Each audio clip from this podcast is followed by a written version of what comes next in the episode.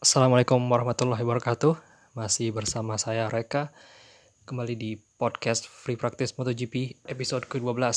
Ya, karena masih jeda MotoGP ya 3 minggu baru akan race lagi tanggal 13 September nanti di Misano. Jadi sekarang kita bahas eh, hal-hal uh, yang uh, atau tidak membahas musim ini tapi tentang hal-hal lain di luar musim ini yaitu saya mau bahas soal uh, flashback di musim 2012 uh, salah satu musim yang bisa dibilang lumayan seru dari sisi persaingan gelar juara pada saat itu.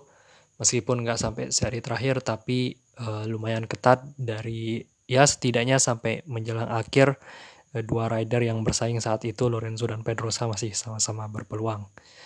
Oke, kita mulai bahas musim 2012 dari sisi line up tim uh, di 2012 antara musim sebelumnya di 2011 dan 2012 sebenarnya nggak begitu banyak uh, perubahan sebenarnya. Ya, uh, dari sisi line up ya uh, paling Repsol Honda karena ada aturan bahwa tim udah nggak bisa nurunin tiga rider lagi dalam satu tim.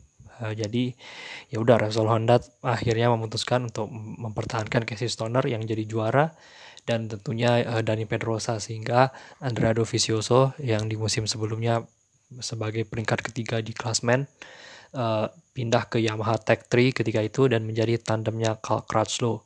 Nah si Dovi sendiri dia menggeser Colin Edwards yang uh, pindah ke tim CRT ya nanti kita bahas lebih lanjut lagi tentang CRT. Uh, terus juga itu uh, Repsol Honda Stoner Pedrosa terus uh, di San Carlo Honda Gresini dengan uh, Marco Simoncelli yang ya harus pergi begitu uh, rest in peace.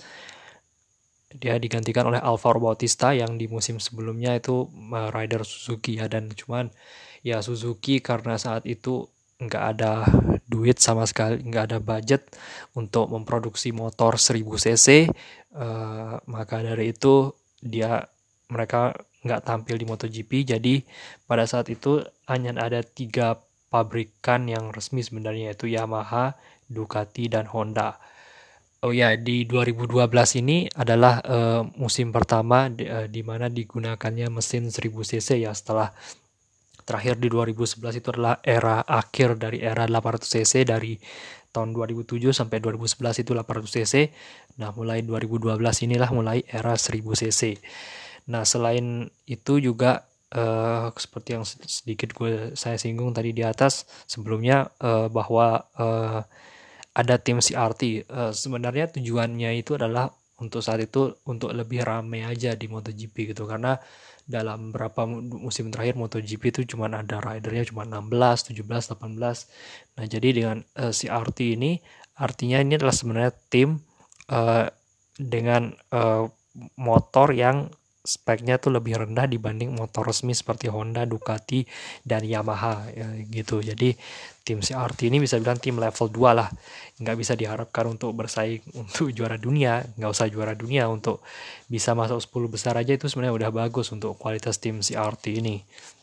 Gitu. Cuman mungkin uh, beberapa rider di CRT itu ya itu uh, ada Alexis Pargaro, Randy Depunyet, uh, memang beberapa nama-nama yang memang cukup lumayan oke okay lah gitu di musim-musim di MotoGP gitu ya. Terus uh, balik lagi tadi dikit soal balik lagi ke soal line up tim tadi. Tadi masih kita bahas Honda, Stoner, Pedrosa di tim pabrikannya. Terus uh, di Grace ini menggantikan Marco Simoncelli itu Alvaro Bautista tadi dan di LCR Honda itu adalah si rookie juara dunia Moto2 musim sebelumnya Stefan Bradl. Dia naik kelas ke MotoGP. Dari Yamaha masih tetap sama uh, tim pabrikannya Lorenzo dan Ben Spies seperti di musim sebelumnya. Yang berubah ya dari tim uh, satelitnya itu uh, Carl Crutchlow dan uh, Colin Edwards itu digantikan oleh Andrea Dovizioso yang kontraknya nggak diperpanjang oleh Repsol Honda gitu. Dan sementara si Colin Edwards dia masih di MotoGP tapi uh, dia uh, di tim CRT tadi gitu uh, lupa nama timnya forward kalau nggak salah. Ya itulah pokoknya. Terus di Ducati uh, masih tetap dengan line upnya mas, uh, mungkin yang nggak berubah itu di Ducati sebenarnya masih tetap dengan uh, Rossi dan Nick Hayden. Terus di tim uh, Pramac itu si Hector Barbera. Uh, dia menggantikan uh, Randy Depunier.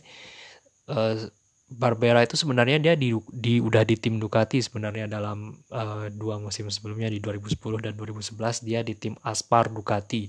Cuman Aspar itu udah bukan bagian Ducati, dia ke tim CRT itu timnya Espargaro sama Randy Depuniet sebenarnya gitu. Jadi si yang di tim Pramac itu adalah si Barbera. Uh, Pramac turun pakai satu motor setelah musim sebelumnya uh, dengan Depuniet dan Loris Capirossi. Yang kita tahu Loris Capirossi itu pensiun ya di musim 2011. Dan satu lagi uh, Carol Abraham dengan Cardion AB, uh, perusahaan motor milik bapak tim milik bapaknya begitu.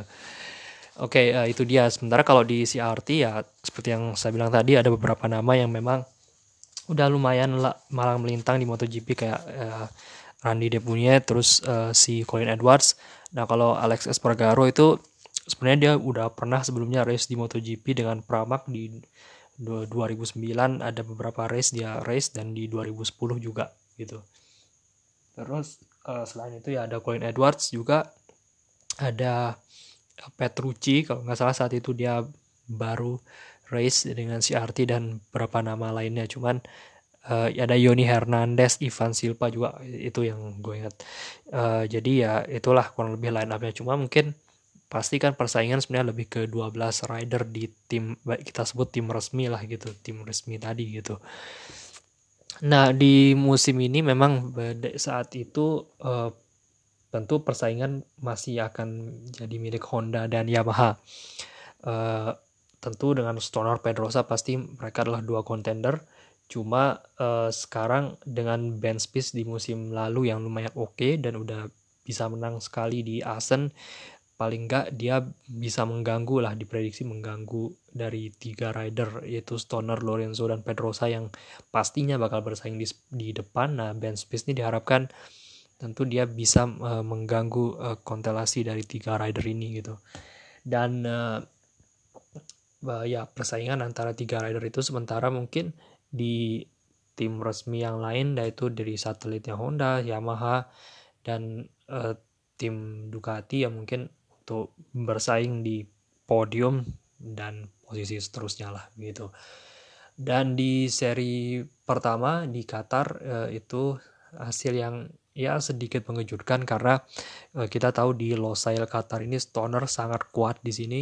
Dia menang empat kali di sini dan termasuk di musim sebelumnya di 2011 ketika dia menang di race pertama dia dengan Honda. Tapi secara mengejutkan malah Lorenzo yang justru menang Lorenzo menang uh, bahkan Stoner finish ketiga uh, Pedrosa yang finish kedua gitu. Dan uh, tampaknya memang uh, persaingan uh, pasti akan menjadi musim yang cukup berat untuk Honda mungkin terutama untuk Stoner yang musim lalu di 2011 bisa dibilang um, menang dengan keunggulan poin yang lumayan jauh tentu musim ini akan jadi tantangan terbesar untuk dia apakah dia bisa mempertahankan gelar atau tidak karena sudah terbukti di seri pertama yang di Qatar di salah satu sirkuit yang di mana dia sangat kuat di sini dia dikalahkan oleh Lorenzo Uh, di satu sisi mungkin dari sisi Lorenzo-nya meningkat tapi bisa jadi juga memang dari Yamaha mereka udah improve motor mereka untuk lebih bisa bersaing dengan dengan Honda dalam hal ini gitu. Terus di dua seri berikutnya di Jerez dan di Portugal itu uh, Stoner menang dua kali beruntun dan podiumnya masih sama uh, Lorenzo dan Pedrosa mereka yang di podium.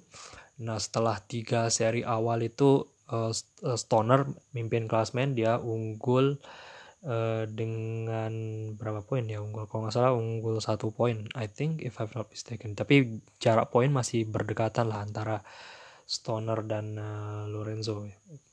Ntar berarti poinnya 61 oh sorry uh, Lorenzo masih mimpin tapi eh bentar bentar. Coba bentar gue hitung. 50 66 Lorenzo 25 40 ya 65 oke okay, Stoner yang leading championship dengan keunggulan satu poin setelah tiga seri pertama uh, kemudian race berikutnya di Le Mans Prancis. Uh, itu race uh, hujan uh, di mana uh, Lorenzo benar-benar nggak ada perlawanan di situ dari awal sampai akhir. Ya Lorenzo style nggak ada yang bisa challenge dia dan akhirnya dia menang.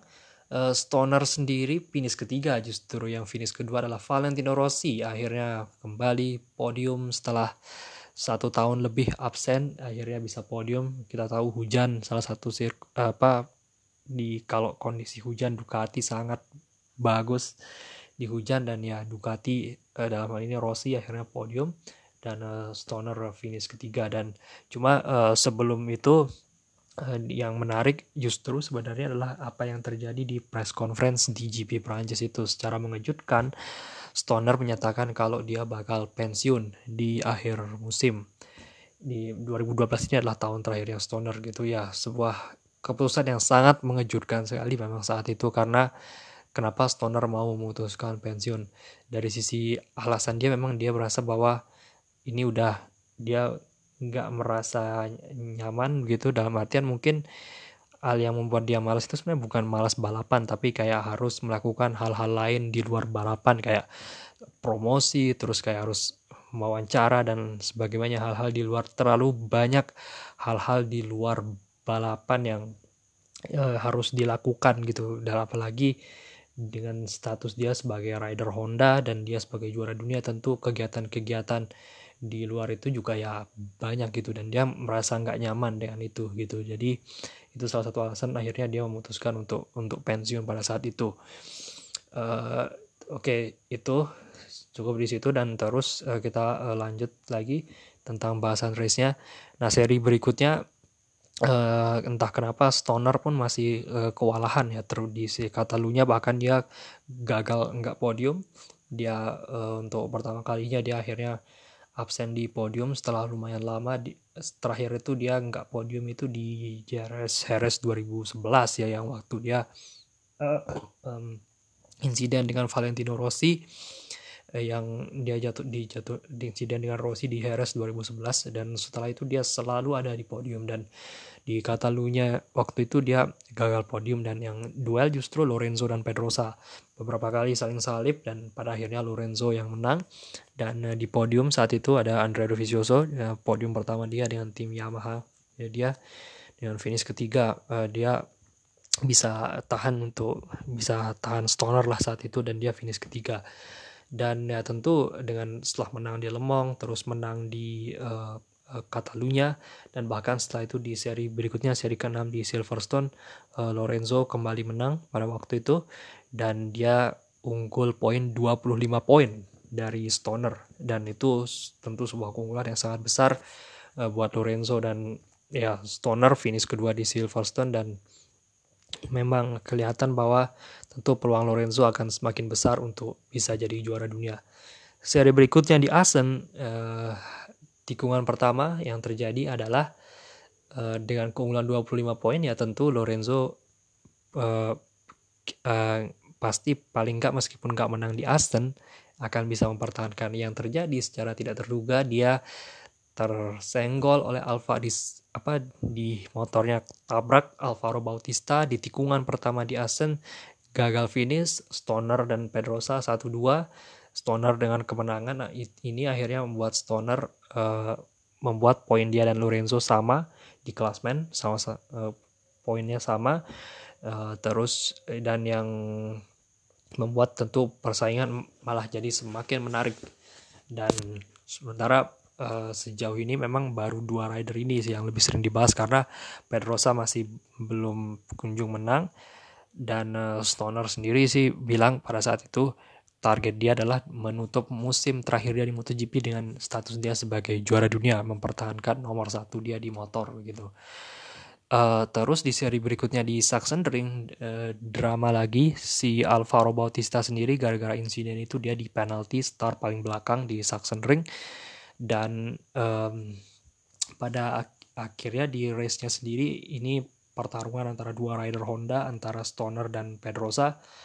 Dan uh, pada akhirnya Pedrosa yang menang setelah Stoner di lap terakhir itu jatuh di dua tikungan sebelum finish. Stoner jatuh akhirnya membuat Honda gagal 1-2 dan uh, Stoner sendiri gagal untuk memperlebar keunggulan dia di klasmen dari Lorenzo. Malah justru uh, Lorenzo yang akhirnya dia yang melebarkan keunggulan poin di klasmen jadi dia unggul 20 poin dari Stoner dan 14 poin dari Pedrosa yang uh, pada saat itu akhirnya dia naik ke posisi 2 di klasmen dan uh, salah satu race yang cukup seru memang di Sachsenring saat itu antara Stoner dan Pedrosa. Seri berikutnya di Mugello uh, kali ini giliran Lorenzo yang menang uh, Pedrosa yang saat itu pole position uh, diprediksi bakal bisa menang tapi malah ya justru uh, finish kedua ya. Bahkan ya Lorenzo udah dari awal star. Habis itu udah nggak ada yang bisa ngejar Lorenzo. Dan uh, Stoner bahkan dia sempat melebar di seri Mugello dan bahkan dia finish ke-8 saat itu. Dan ya tentu championship ada makin sulit buat buat uh, Stoner saat itu. Dan jarak dia udah mulai menjauh uh, membuat terus setelah itu Lorenzo dan jarak poinnya Lorenzo sama Pedrosa itu 19 poin. Terus jarak kayaknya Lorenzo sama Stoner itu 37 poin dan itu sangat-sangat jauh. Dan akhirnya uh, seri terakhir uh, bukan seri terakhir seri ke 9 atau seri paruh musim. Eh bentar terus setelah Mugello itu seri Laguna Seca itu seri ke-10 sorry seri ke-10 atau itu bisa dibilang seri terakhir sebelum libur sebelum atau sebelum break musim panas. Akhirnya Stoner bisa comeback di situ dan akhirnya dia yang bisa menang eh, menutup sebelum libur musim panas dia menang. Eh, Lorenzo finish kedua Pedrosa ketiga dan cuma kelas pet masih tetap uh, sama. Lorenzo mimpin dengan kali ini 23 poin dari Pedrosa dan 32 poin dari Stoner gitu dan tentu persaingan masih dititik beratkan ke antara tiga rider ini sebenarnya gitu. Nah terus lanjut uh, setelah break musim panas eh, di seri berikutnya itu di Indianapolis seri ke-11 uh, di praktis uh, seri latihan Stoner high side sangat parah dia cedera dan diragukan tampil tapi ternyata dia memutuskan oke okay, dia bisa tampil untuk race. Selain Stoner juga ya ada Ben Spies yang high side-nya juga parah dan juga ada Nicky Hayden yang high side dan Nicky Hayden sendiri dia harus cedera dan gagal tampil di di musim sorry kalau di musim di GP Indianapolis itu sendiri.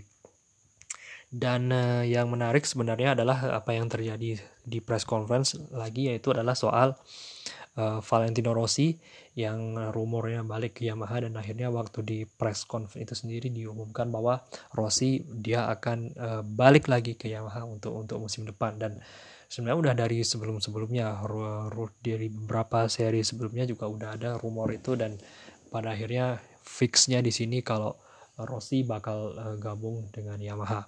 Sebelumnya kan uh, rumornya sendiri memang Yamaha mereka uh, masih akan menentukan antara uh, Ben Spies atau Dovizioso atau Rossi ya saat itu. Dan Dovizioso memang menjadi salah satu rider yang diincar juga oleh Yamaha saat itu. Rumornya ya karena uh, dengan performa yang dia tunjukkan di Yamaha Tech 3 dia uh, bisa tiga kali podium beruntun saat itu di Assen, Sachsenring dan Mugello. Dan termasuk podium dia di Catalunya dia meraih empat podium dalam lima race pada saat itu. Jadi dia diperhitungkan sebagai salah satu rider yang akan diangkat oleh Yamaha menggantikan Ben Spies yang sebenarnya sih uh, selain performa yang jelek juga Ben Spies ini benar-benar banyak sekali mengalami kesialan di musim itu. Uh, di Catalunya misalnya waktu itu dia udah ada di posisi di awal-awal dia ada di baris depan tapi habis itu jatuh terus di Asen dia yang harusnya bisa podium cuman dia motornya bermasalah dan dia uh, gagal untuk at least di podium dan terus ya pokoknya banyak sialan lah si Ben Space ini. Ya salah satunya juga di Indianapolis waktu dia ada di posisi 2 tiba-tiba uh, engine-nya meledak dan ya udah dia yang harusnya mungkin bisa menang bahkan saat itu tapi gagal karena uh, engine-nya uh, meledak saat itu. Dan di Indianapolis ini sendiri ya pemenangnya adalah Pedrosa terus Stoner eh Stoner Lorenzo finish kedua dan uh, Stoner sendiri dia dengan kondisi cedera uh, ya sulit sih dan akhirnya dia puas di harus finish di posisi 4 ya saat itu dan setelah itu the Stoner sendiri dia dinyatakan absen uh, absen untuk beberapa seri dan praktis ya persaingan championship ya itu persaingannya antara Lorenzo dan Pedrosa sebenarnya. Uh, dan setelah GP Indianapolis itu jarak poinnya Pedrosa sama Lorenzo itu beda 18 poin. Nah seri berikutnya di Brno uh, itu uh, benar-benar race yang salah satu bisa bilang salah satu highlight dari musim itu di mana persaingan antara Lorenzo dan Pedrosa benar-benar sampai tikungan terakhir di GP Ceko dan uh, pada akhirnya Pedrosa yang meraih kemenangan dan dia uh, cuma akhirnya bisa beda memper atau mempertipis uh, jarak poin dengan Lorenzo cuma beda 13 poin pada saat itu. Dan itu sebuah hal yang luar biasa karena dengan kemenangan di Breno itu sebelum itu Pedrosa itu dikenal sebagai rider yang ah ya udah dia cuma bisa menang kalau apa kalau nggak ada tekanan-tekanan apa kalau duel-duel dia sering kali kalah. Dan pada akhirnya di saat itu di Breno dia membuktikan dia bisa duel sampai lap terakhir dia di pressure sama Lorenzo tapi pada akhirnya dia membuktikan diri dia bisa jadi juara dan uh, dia bisa menang dengan duel begitu dan tentu dia potensi sangat besar untuk bersaing gelar juara apalagi sekarang dengan jarak poin yang hanya 13 poin dari Lorenzo. Seri berikutnya di Misano ya drama lagi. Sebelum uh, seri belum mulai race uh, itu uh, waktu itu ada yellow flag uh, karena saat itu si Carl Abraham dia uh, ngangkat tangan dan motornya bermasalah dan akhirnya race itu di di restart. Saat itu race-nya di restart. Nah tapi pada saat restart tiba-tiba si motornya Pedrosa itu bermasalah. Nah kenapa kayak uh, kayak bannya itu kayak terkunci begitu dan nggak bisa digerak intinya motornya bermasalah. Dan uh, ketika mulai warm up untuk race kedua karena restart tadi Pedrosa masih motornya bermasalah dan bahkan dia di belakangnya motor di sorry di belakangnya safety car di belakang mobil uh, yang biasanya ada gitu di belakang safety car. Dan ya udah karena dia di belakangnya safety car pada saat warm up lap itu akhirnya dia harus start dari paling belakang pada saat itu. Dan ya sialnya sih dia setelah itu di tikungan uh, di lap awal dia kena senggol Hector Barbera dan ya udah dia gagal finish dan benar-benar very very unlucky Pedrosa. Padahal dia punya kesempatan besar saat itu dan ya udah Lorenzo menang. Terus uh, Rossi bisa podium kedua saat itu di kondisi kering dan sangat sesuatu yang cukup mengejutkan. Saat itu Rossi podium kedua. Tapi kita pas championshipnya sendiri Lorenzo dengan kemenangan itu sendiri akhirnya dia memperlebar poin jadi 38 poin dari dari Pedrosa. Dan ya memang sih setelah hal ini memang bisa dibilang uh, championship ini udah paling nggak Lorenzo ini udah ya mungkin satu tangannya Lorenzo udah megang trofi gelar juara. Karena memang 38 poin dengan sisa uh, eh, 5 race ya saat itu 5 race lagi ya tentu sangat sulit apalagi pada saat itu kita tahu persaingan di MotoGP belum sekompetitif sekarang gitu. Eh, saat itu ya udah persaingan depan itu ya cuma Stoner Lorenzo Pedrosa. Jadi ya kalaupun Pedrosa menang semua race sapu bersih menang tapi kalau Lorenzo nya finish kedua ya sulit gitu tetap Lorenzo yang juara gitu nah ditambah lagi Stoner saat itu juga belum belum balik ya dengan kondisi cedera tentu butuh waktu. Mungkin kalau seandainya Stoner masih ada mungkin masih bisa sebenarnya. Dia katakanlah Honda melakukan tim order untuk eh, Stoner jaga Pedrosa dan Lorenzo. Finish ketiga di semua race dan Pedrosa menang. Tapi bentar kalau seandainya Pedrosa menang dan uh, Lorenzo 9 9 kali. Ya baru kalau Lorenzo finish harus finish di luar dua besar dan Pedrosa menang sampai akhir baru dia bisa juara gitu salah saat itu. Dan ya udah dan pada saat setelah itu kan Pedrosa menang tuh tiga kali beruntun di Jepang. Eh sorry di Aragon dulu di Jepang dan kemudian di Malaysia dia menang. Tapi Lorenzo nya finish kedua dan mm, jarak poinnya itu beda 23 poin akhirnya pada saat itu. Dan di seri Phillip Island seri ke-17 seri 2 dari terakhir jarak poin mereka 23 poin. Uh, Lorenzo akan jadi penentuan. Ini uh, checkpoint pertama apakah gelar juara dunia akan dikunci di sini. Kalau uh, syaratnya ya simpel aja gitu ya. Lorenzo harus finish di depan Pedrosa. Udah titik itu aja untuk jadi juara dunia saat itu. Dan tapi ya kenyataannya uh, justru dan yang terjadi adalah uh, Pedrosa jatuh di lap kedua dan ya udah Lorenzo udah santai-santai. Setelah itu dia finish kedua dan akhirnya jadi juara dunia yang kedua kalinya di MotoGP dan empat kali secara total suruhan juara Grand Prix-nya dia. Dan uh, ya udah musim itu udah udah selesai. Dan kalau menurut saya sih emang sebenarnya udah selesai dari GP Misano itu ya pada saat itu. Uh, di mana pada saat Pedrosa kena sial dan akhirnya jarak poinnya menjauh jadi 38 poin padahal sebelum itu jaraknya 13 poin. Ya kalau kita berandai-andai sih sebenarnya kalau seandainya Pedrosa nggak kena sial tapi e, rasanya unfair ya. Kita orang juga mungkin lupa kalau Lorenzo itu juga kena sial sebenarnya waktu di Asen ketika dia ketabrak sama Alvaro Bautista gitu. Jadi ya sebenarnya sih eh, sangat ya mungkin ya sama-sama sekali kenaan laki lah gitu. Bahkan sebenarnya eh, Lorenzo sendiri eh, di musim itu dia juga di seri terakhir di Valencia kan keras juga tapi jatuhnya Lorenzo di Valencia itu kan gara-gara dia keganggu sama si James Ellison yang saat itu harusnya dia di over left tapi nggak mau minggir dan akhirnya ya Lorenzo harus jatuh pada saat itu dan ya tentu ini sebuah gelar juara yang sangat layak ya untuk Lorenzo ya. Meskipun ada sebagian orang yang bilang ya kalau Pedrosa nggak kena sial di Misano bla bla bla.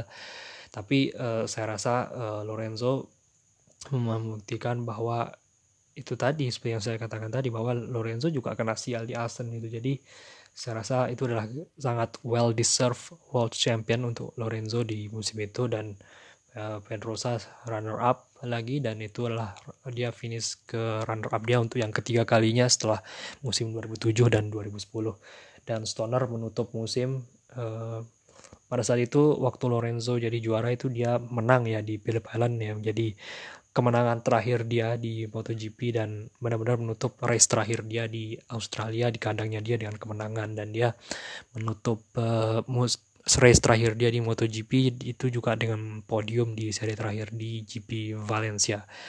Dan uh, ya itu sih persaingan antara Lorenzo dan Pedrosa lumayan seru sebenarnya di bahkan waktu di Phillip Island itu pun juga sebenarnya lumayan seru juga. Ada beberapa kali ya nggak banyak sih tapi beberapa kali saling salib di lap-lap awal sebelum akhirnya Pedrosa jatuh. So ya yeah, one of the best season dibanding dengan musim 2011 yang ya udah lebih banyak kayak udah begitu rider unggul dari lap awal lepas start udah habis itu nggak ada perlawanan. Tapi di musim ini ada beberapa race yang seru seperti di Qatar race awal itu juga lumayan seru. Uh, di Catalunya antara Lorenzo Pedrosa di Breno Sachsenring ada banyak race yang seru sebenarnya di persaingan di depan ya. Karena kalau persaingan podium sih juga hampir selalu seru sih persaingan untuk posisi 3, 4, 5, 6 antara musim itu kan antara Dovizioso, Cal Crutchlow, Stefan Bradl, Bautista. Ya sesekali rider Ducati, Rossi, Nick Hayden bersaing di situ gitu. Dan um, ya itu klasmen akhirnya akhirnya uh, Lorenzo satu, Pedrosa kedua, Stoner finish ketiga di klasmen akhir. Dan uh, setelah itu sendiri dari sisi transfer ridernya perpindahan market ridersnya sendiri Stoner itu digantikan oleh Mark Marquez pada akhirnya saat itu Honda akhirnya bisa melobi eh, Dorna saat itu untuk menghapus aturan rookie uh, harus nggak bisa langsung uh, pindah ke tim pabrikan pada saat itu karena ada aturan semacam itu. Ya sebuah aturan yang agak, agak aneh sih menurut gue. Dan pada akhirnya saat itu Honda bisa melobi dari petinggi di MotoGP dan akhirnya aturan itu dihapuskan. Dan akhirnya Marquez yang saat itu juara dunia Moto2 bisa langsung uh, bergabung dengan tim pabrikan Honda pada saat itu. Dan uh, selain itu yang menggantikan tadi udah dibahas Rossi balik Yamaha menggantikan Ben Spies si Ben Spies sendiri dia pindah ke tim Pramac ya. Saat itu Pramac Ducati dan posisinya Rossi sendiri itu digantikan sama Andrea Dovizioso. Padahal sebenarnya rumornya sendiri saat itu tuh sempat ada rumor Ducati itu mau merekrut Carl Crutchlow sebetulnya pada saat itu. Tapi pada akhirnya justru Andrea Dovizioso yang malah bergabung dengan dengan Ducati begitu.